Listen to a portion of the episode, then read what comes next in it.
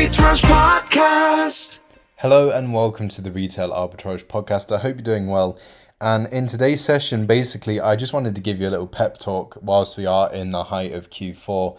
Um, this is the part of the year that you have worked so hard towards. This is the sort of thing that you have been preparing for since Q2 or even earlier, depending on what you are like with preparation and you know how how prepared you like to be in advance. Lots of sellers tend to start around Q2. Some sellers start at the very beginning of the year, and some are preparing for the next Q4 in the current Q4. However, you prepared for it, this is the moment that you've been working towards all year. Q4 is, without a doubt, that time of year. It is the busiest and yet the most rewarding time of year. This is when your business will take a massive, massive uphill. Now, in the height of this busyness, in the height of raking in all of this profit, it can be very easily to it can be very easily done to forget that literally right up next. And at the time of recording this, it is about midway through December. Um, and of course, as not only is it is it just you know Q4 business wise, it's also Christmas as well. So you in your own life will have lots to prep for for Christmas if you celebrate it. Um, not only that, there's Boxing Day, there's everything for New Year's. So there's lots and lots and lots to do, not only in a business sense, but also in a personal life kind of sense. Um, there's just lots and lots of bits and pieces to do. Um, and amongst all of that, it can be really easy to forget that, you know, the start of a new year is only around the corner. And as much as you work to get prepared for Q4, um, it can be really it can be really easily done to sort of like let Q1 slip your mind just a little bit. I'm not saying that, you know, it's really easy to forget because in this business you you don't forget things like that. And of course you're going to want to keep selling after Q4 is done. Um, but what I'm saying is it can be really easy to sort of let the preparation slide just a little bit. Um, and that is completely understandable because it is a really busy time of year. Um, there's lots and lots to do, and of course, this is also the time when you want to sort of like sit back and reap the rewards of all of your hard work, of all of your hard work, which is completely understandable and definitely well earned. But what I'm saying is, this is also a very opportune time of year for the eagle eyed. Um, in terms of the, the stuff that you're going to buy for Q1. Now, um, any good Amazon seller will be prepared for the following quarter at least um, a quarter in advance. So in Q2, you're preparing for Q3, um, as well as Q4 and Q1, you're preparing for Q2 and so forth. So always looking ahead to that next quarter.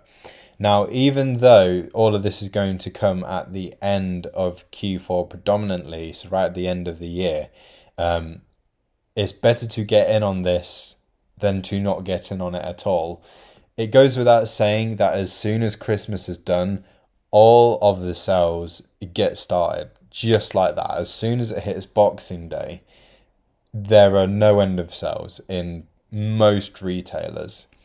And there's also lots of deals to be had online as well. Um, lots of discounts, lots of vouchers, lots of promotions, lots of deals, um, lots of stuff that stores are just looking to clear out.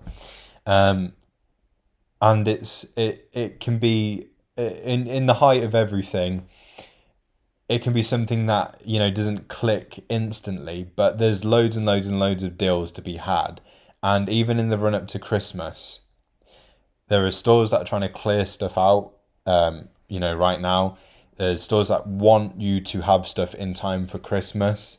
Um, so there can be things that you can get on right now but you're going to find a lot of it happens immediately after Christmas is done in that weird little week that happens in between Christmas and New Year's, and then it still goes on for a time uh, at the start of Q1.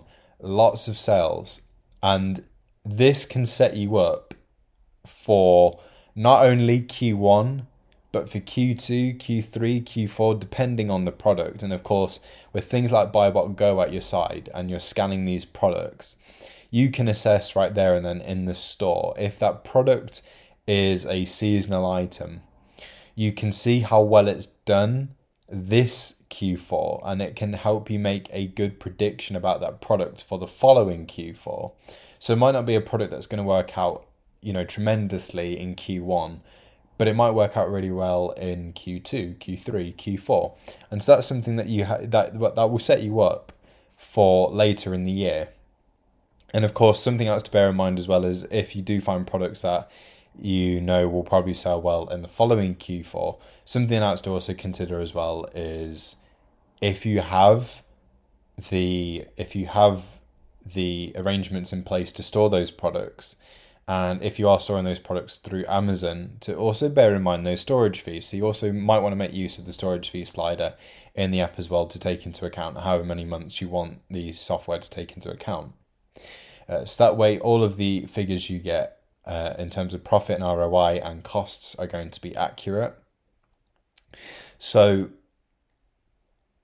as I, as I say, don't forget to take advantage of all of the sales that are going to be happening all around you, um, particularly as we press on towards the end of Q4. They can set you up very nicely for the following quarter and even other quarters after that. So keep going. You are doing an amazing job. Don't forget to take advantage of all of those sales. Have an amazing Q4. Keep at it um, and I wish you the very best of successes, and I'm sure they're already pouring in for you. Thank you for listening, and I'll catch you next time.